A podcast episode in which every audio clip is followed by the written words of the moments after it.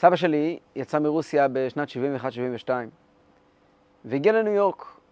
אחרי שהוא הגיע לארץ, הוא נסע לניו יורק אל הרבי.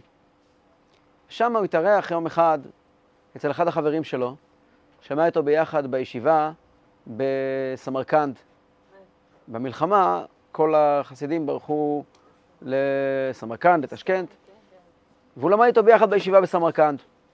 ואכלו אצלו בבית, החבר היה יהודי עם בית גדול ועם יכולות, ובא החבר שנתקע ברוסיה עוד 30 שנה, אז כל החברים באו לכבודו, לכבד אותו, אכלו ביחד. סיום הארוחה, ברכת המזון. לברכת המזון, קיבלו את סבא שלי שיעשה ברכת המזון, שיברך אה, זימון. הסבא שלי ביקש יין. בשביל ברכת המזון הוא רוצה יין.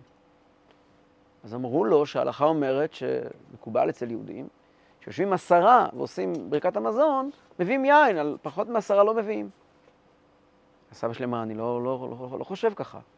בספר היום-יום שהרבי כתב, כתוב שאפילו בשלוש עושים עם יין. כל החסידים שישבו שם אמרו לו, לא כתוב דבר כזה, מעולם לא ראינו דבר כזה. אמר להם, לא רק שזה כתוב ביום-יום, זה כתוב ביום-יום של היום, זה אותו יום היה י"ד כסלו. פתחו את הספר היום-יום, ורואים שנכון, כתוב שם שנוהגים לעשות ברכת המזון על יין גם פחות מעשרה. ואז אמר להם, אתם יודעים למה אני זכרתי את זה ואתם לא? כי לי לא היה היום-יום. לכם, יש פה בספרייה היום-יום. לי ברוסיה לא היה היום-יום. אני הייתי גר בתשכנת. ויום אחד שמעתי שבמוסקבה הגיע תייר ושכח, שכח, ספרים בבית הכנסת הגדול. וכמובן היהודים היו הולכים ולוקחים את הספרים שהתיירים היו שוכחים. ואחד הספרים שהוא שכח היה היום-יום.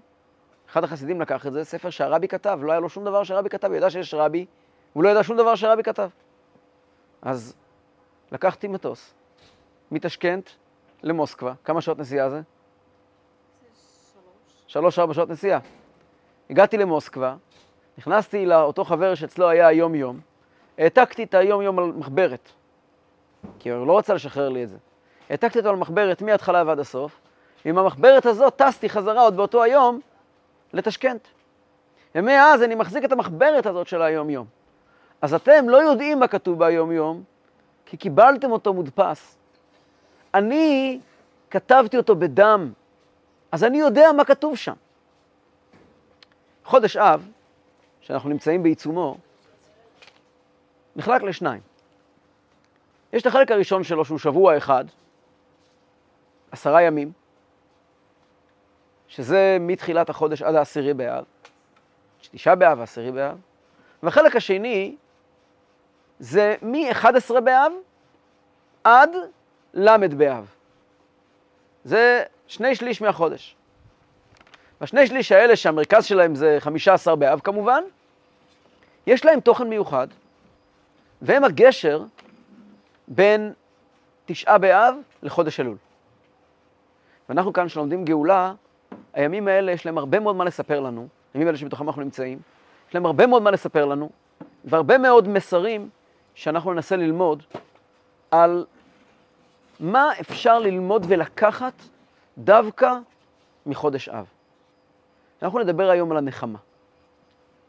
שבועות הנחמה. אנחנו יודעים שמיד אחרי תשעה באב מתחילים שבע שבועות של נחמה. השבת הראשונה היא שבת נחמו, זה שבת הבר מצווה שלי. קראתי בהפטרה את נחמו נחמו עמי. עד היום המילים האלה נחמו עושות לי צמרמורת. נחמו נחמו עמי, אומר אלוקיכם. השבוע שאחרי זה ההפטרה, ותאמר ציון עזבני השם והשם שכחני. ואז דברי נחמה. השבוע שאחרי זה, פרשת ראה, ההפטרה היא ענייה סוערה לא נוחמה. זה ההפטרה של פרשת ראה. ואז מסתיים חודש אב. חודש אלול מתחיל בפרשת שופטים, כשההפטרה שלו תמיד זה אנוכי אנוכי ומנחמכם. אבודרעם, רבי דוד אבודרעם היה מגולי, לא, לפני, קצת לפני גירוש ספרד, אחד, הוא נחשב הפרשן הבכיר של הסידור, של התפילה. הוא מביא מדרש לא ידוע, שמסביר את הסדר של ההפטרות האלה, שהם בעצם דיאלוג. תשעה באב קרה, ואז נחמו נחמו עמי יאמר אלוקיכם. האלוקים אומר אל הנביאים, נחמו נחמו עמי. שבוע אחרי זה, שבוע פרשת עקב, עם ישראל שומע את הנביאים שאומרים לו נחמו נחמו עמי, מסתכלים עליו ואומרים לו, ותאמר ציון עזבני השם, והשם שכחני. לא מוכנים לקבל את הנחמה מכם. התשכח אישה אולה, מרחם בן בטנה, גם אלה תשכחנה ואנוכי לא אשכחך. הם מגיעים ואומרים לנביאים, סליחה, אתם מנחמים אותנו? שהקדוש ברוך הוא ינחם אותנו. שבוע אחרי זה, פרשת ראה, חוזרים הנביאים ואומרים לשם, ענייה סוהרה לא נוחמה, ורק בשבוע שאחרי זה, בחודש אלול, אומר הקדוש ברוך הוא, אנוכי, אנוכי ומנחמכם, אני מנחם אתכם. יש פה ממש תהליך. התהליך הזה, שימו לב שאנוכי, אנוכי ומנחמכם, זה כבר חודש אלול. הצעקות, הכאב של בני ישראל, אנחנו לא מוכנים להתנחם, זה חודש אב. ועל זה אני רוצה לדבר היום. והדרך שבה נדבר על זה, אני רוצה להחזיר את כולנו לטרגדיה הגדולה של תשעה באב שאנחנו חווינו. עם ישראל חווה טרגדיות בתשעה באב לאורך כל ההיסטוריה, אבל אנחנו, לפחות בני גילי, ואני לא כזה זקן, חושב שתשעה באב תמיד עובר לנו בראש ההתנתקות. ההתנתקות שהייתה בערך אתמול, לפני 17 שנה, אני הייתי בחור בן 20, וזאת הייתה חוויה שכל מי שיושב כאן, אני בטוח שצרוב לו בעמקי הנשמה. תהי דעתו הפוליטית אשר תהא, זה היה אירוע מטלטל ומזעזע, שמוקדם להעריך לא רק מה הנזקים הגשמיים שלו, שזה אנחנו יודעים, רק השבוע היינו צריכים לתקוף שוב בעזה.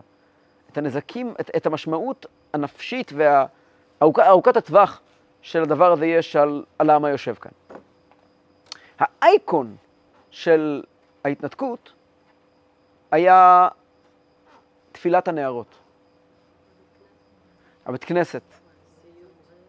זה היה, אני לא, לא צפיתי בזה שירת נערות, אבל את כל, היה לזה הרבה, הרבה מאוד פידבק והרבה מאוד דרכים נוספות, והכל השיר הנושא, מארגני ההתנתקות, מארגני ההתנגדות להתנתקות, הכתומים, ניסו לארגן שיר נושא להתנגדות. אז הם בחרו בשיר, השם הושיע, המלך יעננו, השם הושיע, אבל לא זה מה שהיה. במציאות, השיר של ההתנתקות היה תפילה לעני כי יעטוף. זוכרים? ולפני השם ישפוך שיחו, השם שימה תפילתי. לא רוצה להכביד עליכם עם, ה, עם, הזמ, עם, עם כמה זמר שאני. אני חושב שההשגחה העליונה גרמה שהאירוע הזה נצרב אצלנו בזכות המילים תפילה לעני כי יעטוף, ולפני השם ישפוך שיחו. כי המילים האלה, תפילה לעני כי יעטוף ולפני השם ישפוך שיחו, מספרים את הסיפור האמיתי של הימים האלה. הם התכוונו לומר, תפילה לעני כי יעטוף, אנחנו חסרי קול, אין לנו מה לעשות. עומד, עומדת מולנו עומדים, אה, ביורוקרטיה כזו אכזרית וגדולה, איך שקראו לזה אז, אה, אה, לא טרקטור, איך קראו לזה אז? בולדוזר. עומד מולנו כזה בולדוזר, ואנחנו, מה אנחנו יכולים לעשות? כלום. תפילה לעני כי יעטוף, הוא עומד עטוף ברעב, לפני השם, רק לפני הקדוש ברוך הוא יכול לשפוך שיחו. זה היה בעצם המסר שהם באו ואמרו, מתוך ליבם זה לא היה באופן מאורגן. אלה שתכננו את, ה... את ההופעה לא תכננו את זה. הם לא ידעו, לפחות לא באופן מודע, למסר שעומד מאחורי המילים תפילה לעני כי יעטוף. בעל שם טוב מלמד אותנו דבר מופלא ביותר. בעל שם טוב אומר, יש לנו כל מיני סוגי, סוגים של תפילה. באופן כללי, בתהילים יש לנו של, שלושה סוגי תפילה. יש לנו תפילה למשה, תפילה לדוד ותפילה לעני. יש בדיחה מפורסמת שהיה פעם איזה עשיר גדול שמאוד רצה להיות חזן.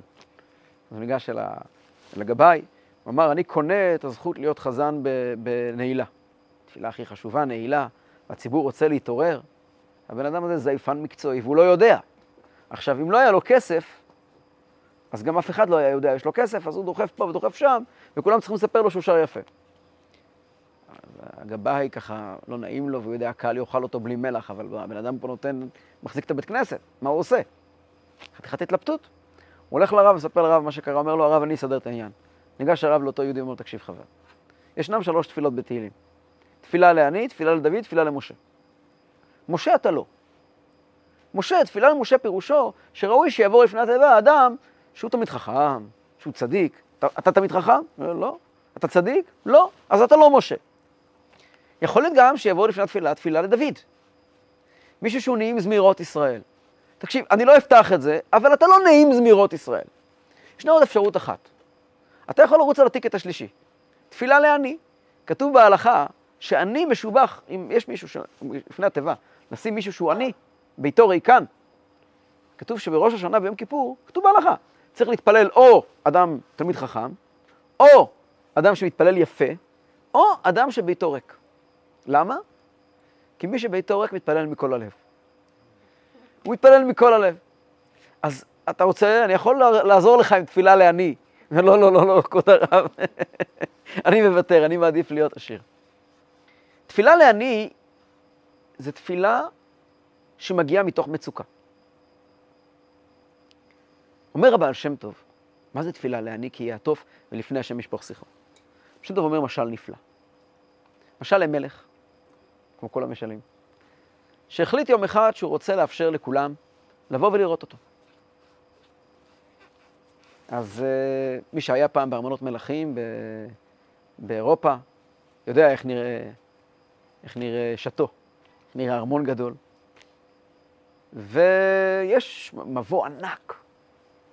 במבוא, הוא ציווה לשים בכניסה למבוא את, את הבשרים הכי טובים שיש. להביא שפים טובים ולמלא שם ארוחה טובה עם כל הסגנונות, סגנון סיני, סגנון תאילנדי, סגנון רומני, כל מיני סגנונות בכניסה. אחרי זה, יש עמדת שתייה. להביא שם את היינות הכי טובים של הממלכה. נכנסים פנים, עוברים את כל הבשר, יש יין.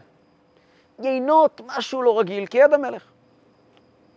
כשעוברים את היינות, יש גלריה של ציורים, של אומנות. פסלים, ציורים, ציורים מקוריים, של ואן גוך, של, אה, של רפאל, לא, משהו מקורי, המקורי, כמו שיש. מי שיצא לו פעם להסתובב. בארמונות באמת, בוורסאי, יצא לי להיות פעמיים. אתה, אתה מוקסם, אתה נצמד, נצמד לתמונה, אתה לא יכול לזוז. זה מה שיש לראות שם בעיקר. התמונות הגדולות. אחרי זה, כשנכנסים בתוך הארמון בקומה הראשונה, יש שם את הפילהרמונית, עם המנגינות הכי טובות והזמרים הכי טובים והמוזיקה הכי עדינה, יש אפשר, אפשרות לבחור בין כל מיני סוגים של מוזיקות. בהמשך, כשמתקדמים קדימה, יש שם קומה שלמה, פותחים את הביבליותקה, את הספרייה המלכותית, ספרייה הלאומית, עם כל אוצרות הרוח של המדינה. תארו לעצמכם, יש לנו עכשיו אפשרות לנסוע לספרייה הלאומית בירושלים, ולהחזיק ביד כתב יד הרמב"ם על, על, על, על סדר, אה, על, על המשנה, יש. אחרי זה, יש אפשרות להסתכל על חפצים ישנים, שמקוריים של קום המדינה, ובסוף, בסוף, בסוף, בתוך חדר יושב המלך ומחכה, דלת פתוחה. אין אף מחסום. והמלך אמר, כל מי שרוצה לבוא לראות את המלך מוזמן לבוא לראות. והעם בא. אז האנשים היותר פשוטים ראו בשר, הם לא אכלו בשר כבר הרבה מאוד זמן, התיישבו לאכול. היו כאלה שכן אכלו, לא התלהבו, אבל כשהם ראו איזה בשרים יש שם, נתקעו שם. היו כאלה שבשר כבר לא מדבר אליהם. אנשים יותר עדינים, אנשים יותר, יותר, יותר מתורבתים. מה בשר? אפשרות לראות את המלך? אז הם נתקעו ביין.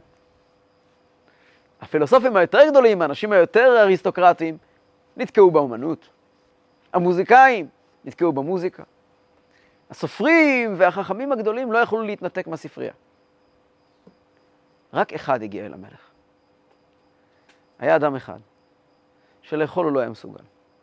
הפה שלו היה, היה כל כך חולה, שלהכניס שום דבר לפה הוא לא היה מסוגל. מי מדבר על יין? אז הבשר והיין זה פשוט לא בשבילו. אומנות הוא בקושי רואה, הוא הולך עם מקל. אין לו זמן, אין לו כוח לזה. הוא עובר את האומנות. הוא עובר את, ה, את, ה, את הספרים. הוא הולך צעד אחר צעד, מנקודת הכניסה עד להיכל המלך. זה אומר הבעל שם טוב, תפילה לעני כי יעטוף. העני הוא כל כך ערום. אז הוא אומר, אני רוצה דבר אחד. לפני השם ישפוך שיחו. אני רוצה לגעת במלך בעצמו. אני לא מוכן להתפשר על דברים בדרך. יש משהו באנשים שעברו פגיעה מכל מיני סוגים, שהופך אותם ללוחמי צדק. הם לא מוכנים להתפשר. הפשרה היא אומנות העשירים. אדם שיש לו, מוכן להתפשר. אנחנו רוצים לעשות, לגרום לאויבים שלנו לבוא איתנו לפשרות ול, ולשלום, ותמיד מדברים על זה שאנחנו צריכים לגרום להם שיהיה להם מה להפסיד. מי שאין לו מה להפסיד, לא מוכן לדבר על פשרה. הפשרה היא פריבילגיה ששמורה לעשירים.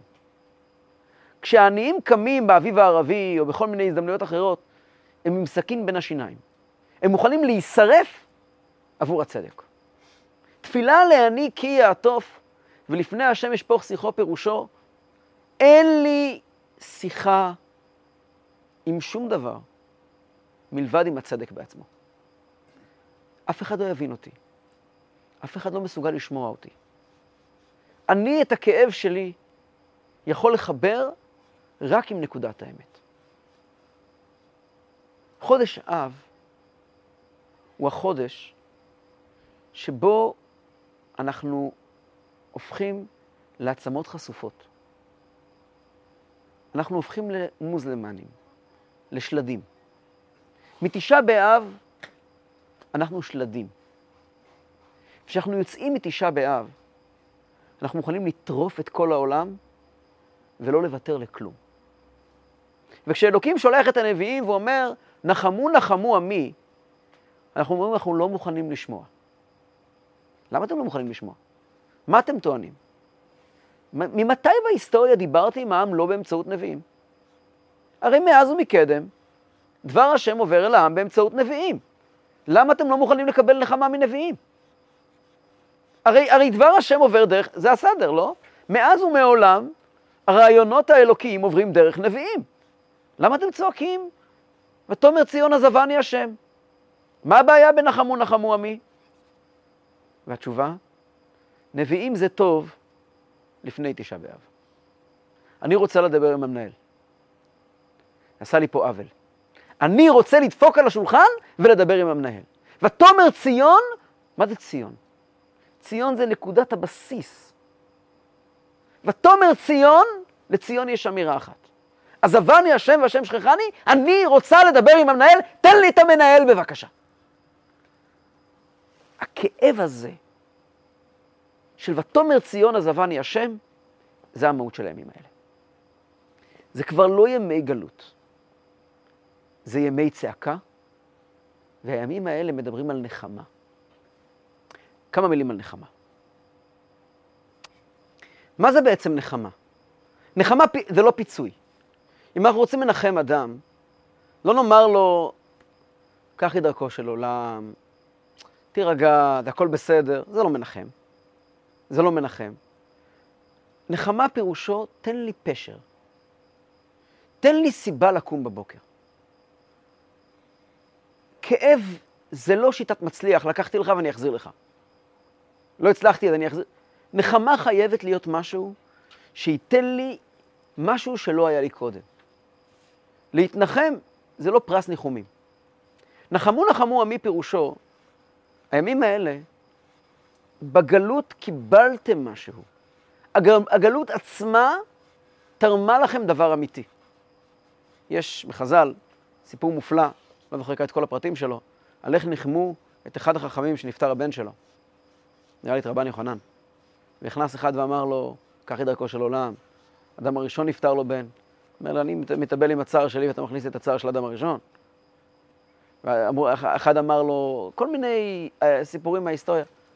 עד שאחד אמר לו, סיפר לו שהיה אדם ש...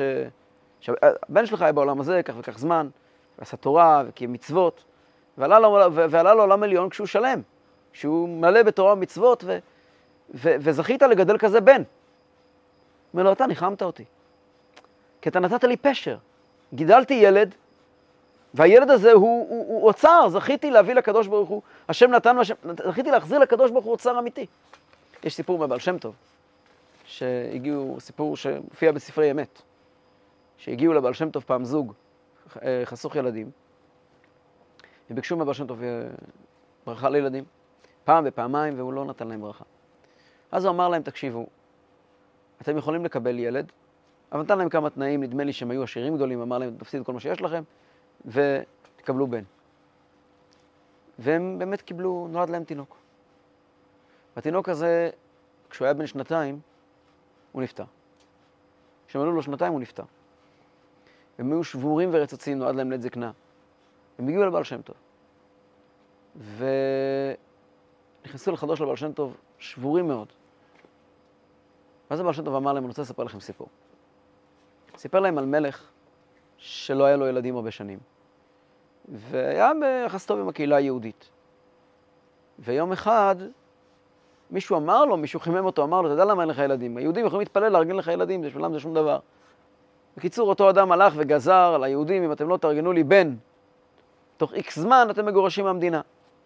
כל בתי הכנסיות התמלאו, יהודים, וכל היהודים התפללו, ולא היה ברירה, והקדוש ברוך הוא שמע תפילה, שומע תפילה, נולד לו בן. אחרי שנולד לו בן, הבן הזה נולד מתפילות של כל כך הרבה יהודים, כל כך הרבה יהודים בכו בשבילו. כל כך הרבה כאב יהודי, הילד, הילד הזה נוצר ממנו, אז הוא היה ילד מיוחד. אה, אבא שלו שכר לו מורה, שילמד איתו באופן מיוחד. יום אחד המורה עשה תנאי, שאני, יש לי שעה ביום שאני סגור בחדר ואין לאף אחד מפתח. אף אחד, כולל אף אחד. והוא לא מוכן לוותר על התנאי הזה. הבן מלך היה מאוד מאוד חכם, ומאוד מאוד סקרן, ומאוד רצה לדעת מה המורה שלו עושה באותו שעה בחדר. הוא לא ידע גבולות, הוא בן מלך, ופרץ את החדר תוך כדי שהמורה שלו בפנים. הוא ראה את המורה יושב עם טלית ותפילין ומתפלל. התברר שהמורה היה יהודי אנוס, ושהגיע ממדינות של אנוסים, ושם היה, היה אסור לו לחזור להיות אה, יהודי, ושמר מצוות. היה פילוסוף גדול, והוא היה מורה של הבן של המלך. והוא השביע אותו שלא יגלם מה הוא עשה. הבן, הבן אמר לו, אני חייב שתלמד אותי את זה. אני רוצה לשמוע את זה, אני מסתכן. בקיצור, הוא ממש אה, שיגע אותו, עד שהוא אמר לו, יש לזה מחיר אמיתי, אתה תצטרך לוותר על כל מה שיש לך, כי אני פה לא יכול ללמד אותך ככה. צריכים ללכת למקום אחר ולברוח מהארמון, ואז אני אוכל ללמד אותך את כל הדברים. באמת, הם ברחו מהארמון והלכו למקום אחר, והילד למד ודבק בתורה ורצה להתגייר. אבל הוא לא יכול היה להתגייר באותה מדינה, זה היה נגד החוק. אז הוא הלך למדינה מאוד רחוקה, כל מה שיש לו הוא איבד. הגיע לרב ואמר לו, אני גוי ואני רוצה להתגייר, אף אחד לא יודע מי הוא, מה הוא, הוא התגייר, נעשה יהודי כשר, וככה הוא בילה את אחרית ימיו, כצדיק גמור. הוא הגיע למעלה לשמיים, רצו לתת לו שכר גדול, אבל אמרו שיש לו חיסרון אחד. ושנתיים הוא נולד מאישה נוכריה, ושנתיים ינק חלב של אימא אה, גויה. בשביל המקום שהוא בו נמצא, הוא לא ראוי, ל... לא ראוי, זה, זה בכזו רמה עליונה, זה פגם. אז הוחלט שהוא יחזור לעולם הזה רק לשנתיים. ייוולד אצל אימא יהודייה כשרה, וינק חלב יהודי, ואז הוא יחזור לקבל את השכר שלו. ואתם זכיתם בתינוק הזה. זאת נחמה. כי הסיפור הזה בעצם נותן לבן אדם, לא תמיד קל לקבל אותו, אבל זה מסוג הדברים שאתה נתת לי פשר. אני מבין למה סבלתי. אני מבין מה עברתי כאן. לא אמרת לי זה קורה לכולם, ולא אמרת לי, אני אתן לך משהו יותר גדול. נתת לי פשר למה שאני עברתי. זה נחמו. מה זה נחמו? אני אנסה לקחת את זה מכיוון אחר, בסוף הכל יתאגד יחד. פרשת עקב פותחת במילים, והיה עקב תשמעון את כל, את כל המצוות, את כל המשפטים האלה, את כל החוקים האלה, ושמרתם ועשיתם אותם, ושמר השם אלוקיך לך את הברית ואת החסד ואת השבועה שנשבע לאבותיך. והיה עקב תשמעון. מה זה עקב? בגלל. אם תשמעו את כל המצוות החוקים האלה, אלוקים ישמור את הברית ואת החסד ואת השבועה שהוא נשבע לאבותיך. שאלה נורא פשוטה. שבועה צריכים לשמור גם כשאין סיבה. גם, אם זאת שבועה, אם נשבעתי לעשות משהו, אני אמור לקיים את זה גם אם אתה לא עומד בתנאים, כי אני נשבעתי. מה זה ברית? אם אני קראתי, אם קראתי ברית עם מישהו, כריתת הברית מגיעה ואומרת, אנחנו נישאר יחד גם כשלא יגיע לך. ברית, מה זה חסד? חסד פירושו אני רוצה לתת לך למרות שלא מגיע לך. אז איך אפשר לעשות תנאים על ברית חסד ושבועה? והיה עקב תשמעון, אז ושמר השם אלוקיך לך את הברית ואת החסד ואת השבועה. ואם לא תשמעו, אז הוא לא ישמור את הברית ואת החסד ואת השבועה. הרי הוא נשבע, הרי הוא קראת ברית, הרי זה חסד.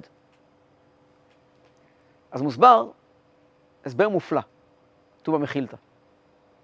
והיה עקב תשמעון, לא מחילתא, כתוב במדרש, והיה עקב תשמעון, הכוונה היא אחרת לגמרי. והיה עקב, יבוא יום, שכולכם תהיו עקב. מה זה עקב? עקב זה עקב. עקב. עקבתא דמשיחא. יבוא יום, ואתם תתפשטו מכל מה שיש לכם. אתם תאבדו את השכל שלכם, תאבדו את הרגש שלכם.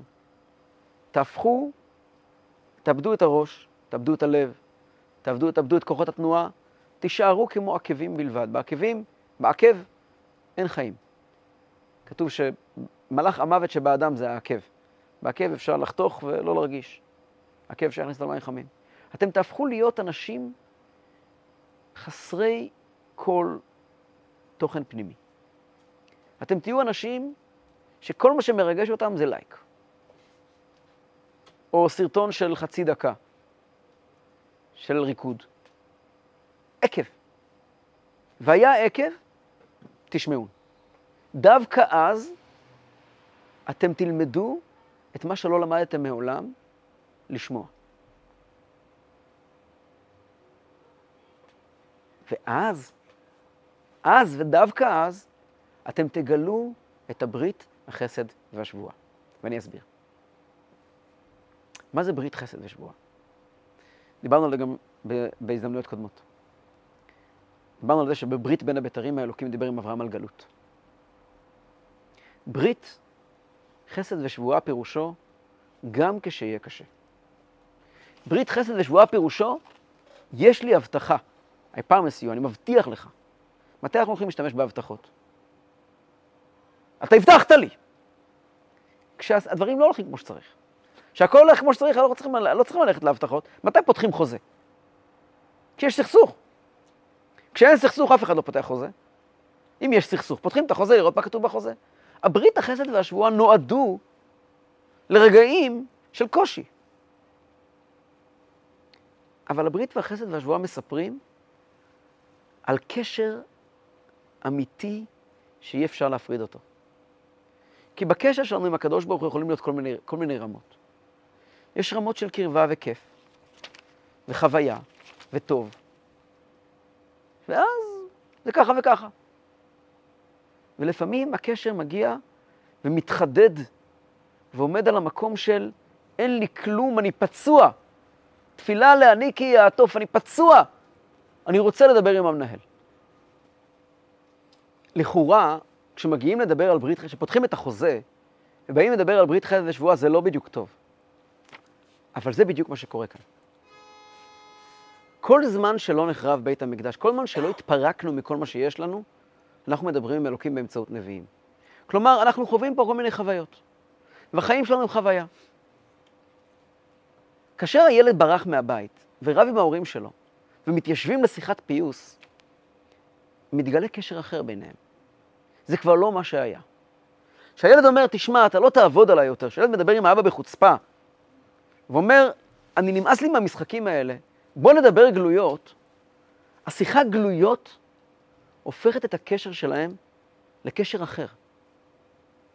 לקשר הרבה יותר עוצמתי והרבה יותר בריא.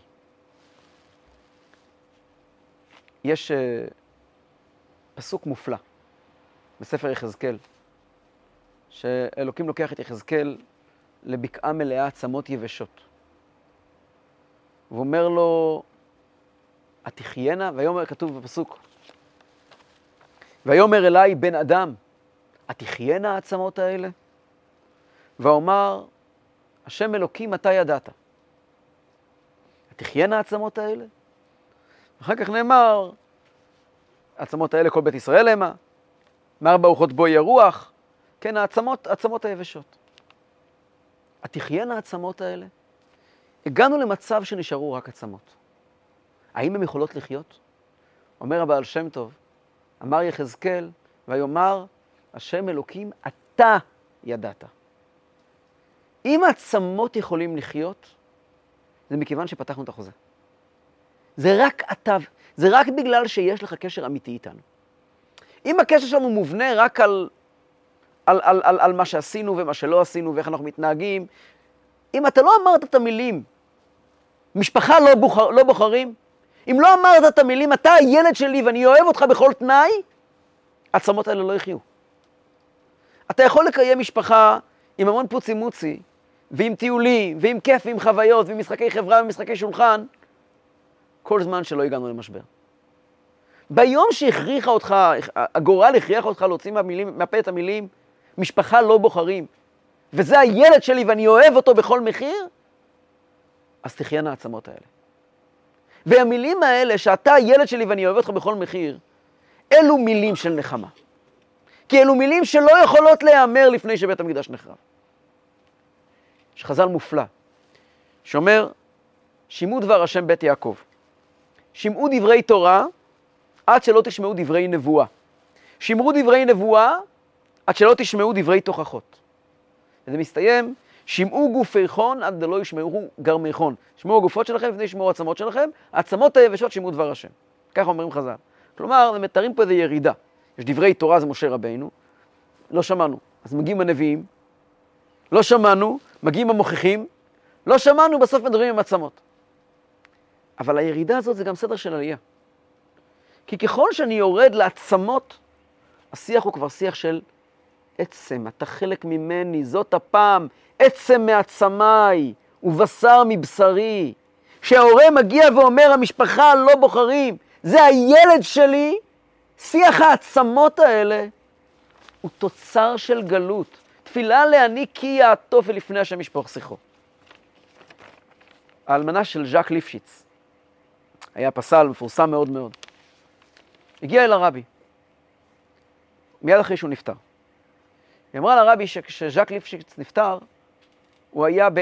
לקראת סוף של יצירה, של פיסול, של פסל הפניקס, עוף החול, שהוזמן מטעם נשות הדסה, עבור בית הרפואה הדסה בירושלים. והחליטה, היא גם פסלת, החליטה שלזכרו היא תשלים את היצירה. אבל אז היא דיברה עם כל מיני רבנים, שאמרו לה שהפניקס זה מהמיתולוגיה הלא יהודית, לא מתאים. ושאלה את הרבי האם מתאים או לא מתאים. הרבי נכנס לחדר שלו, הוציא מהספרייה ספר איוב, ופתח לה את הפסוק, פרק כ"ט, פסוק י"ח, קרא לה, הראה לה בפנים את הפסוק, ואומר אם קיני אגבה וכחול הרבה ימים. וקרא לה, תסתכלי מה כתוב ברש"י. רש"י אומר ככה, עוף ושמו חול, ולא נקנסה עליו מיתה, שלא טעם מעץ הדעת, ולבסוף אלף שנה מתחדש וחוזר לנערותו. אומר לה רבי, זה כן מושג, זה כן מושג, דבר יהודי. יש את זה ביהדות, ומהיהדות זה הגיע לשם. במדרשים כתוב שאותו עוף החול, יש לו נקודה אחת ש, ש, שנשארת תמיד, וממנו הוא מתחדש. ועוף החול זה עם ישראל, שמוכרח להגיע למצב של העצמות היבשות, ומשם להתחדש. וזה הפרשות האלה. הראשונה, הפרשה הראשונה היא פרשת ואתחנן. שמשה רבנו מתחנן לתת לנו את הכוח, נחמו נחמו עמי, מתחנן, אעברה נא ואראה את הארץ הטובה. אני רוצה לתת להם את המבט, משהו פנימי, שיוכלו לעבור את זה. כמה זה עוזר אני לא יודע. כי בשבוע אחרי זה, פרשת עקב, כבר לא מדברים על ראייה. עוברים לחוש השמיעה. והיה עקב, תשמעון. לראות אתם לא תראו. אתם תאבדו את הראייה. ועכשיו תתחילו לשמוע. אבל כשאתם תשמעו, ואני חוזר לסיפור שפתחתי בו, סבא ברוסיה לא ראה, הוא רק שמע. אבל עם השמיעה שלו, הוא תפס את הספר ודבק בכל מילה שם. השמיעה שלכם, באופן של עקב, באופן עקבי, באופן עיקש, תגלה את הברית ואת החסד ואת השבועה, ובמילא אתם לראשונה בהיסטוריה תצעקו, ותאמר ציון עזבני השם. כשאתם תגיעו לנקודת החיבור הזו של עוף החול, את אותו עצם עצמות היבשות, לא תהיו מוכנים להסתפק בפרסי ניחומים. וזאת הנחמה, שאתם צועקים, ותאמר ציון עזבני השם. שלב אחרי זה, ענייה סוערה לא נוחמה. גם הקדוש ברוך הוא מגיע ואומר, אי אפשר לתת להם את הפחות מהכי טוב. מכיוון שהקשר שלנו הוא קשר שאי אפשר להעמיד אותו יותר למבחן, כי אנחנו אחד. ואנחנו אחד הזה, זה הימים האלה. אז אם ננסה להתכנס לקראת מסקנה, אני חושב שהשיעור הזה יש לו המון המון מסרים גם בתוך הבית שלנו פנימה. תמיד עדיף שתשמעו דברי תורה לפני תשמעו דברי נבואה, דברי נבואה לפני תוכחות. תמיד כיף לנו יותר בזמנים שהבית מתנהל כמו שצריך ואין ויכוחים והכל הולך על, על, על, על דרך הישר. אבל כשהגיע הרגע שאנחנו מנהלים שיחה כואבת עם בן, בת הזוג, עם הילד שלנו, אנחנו מוכרחים לדעת שבאמת באמת זאת גם הזדמנות. והזדמנות שלא יכולה להגיע בדרך אחרת.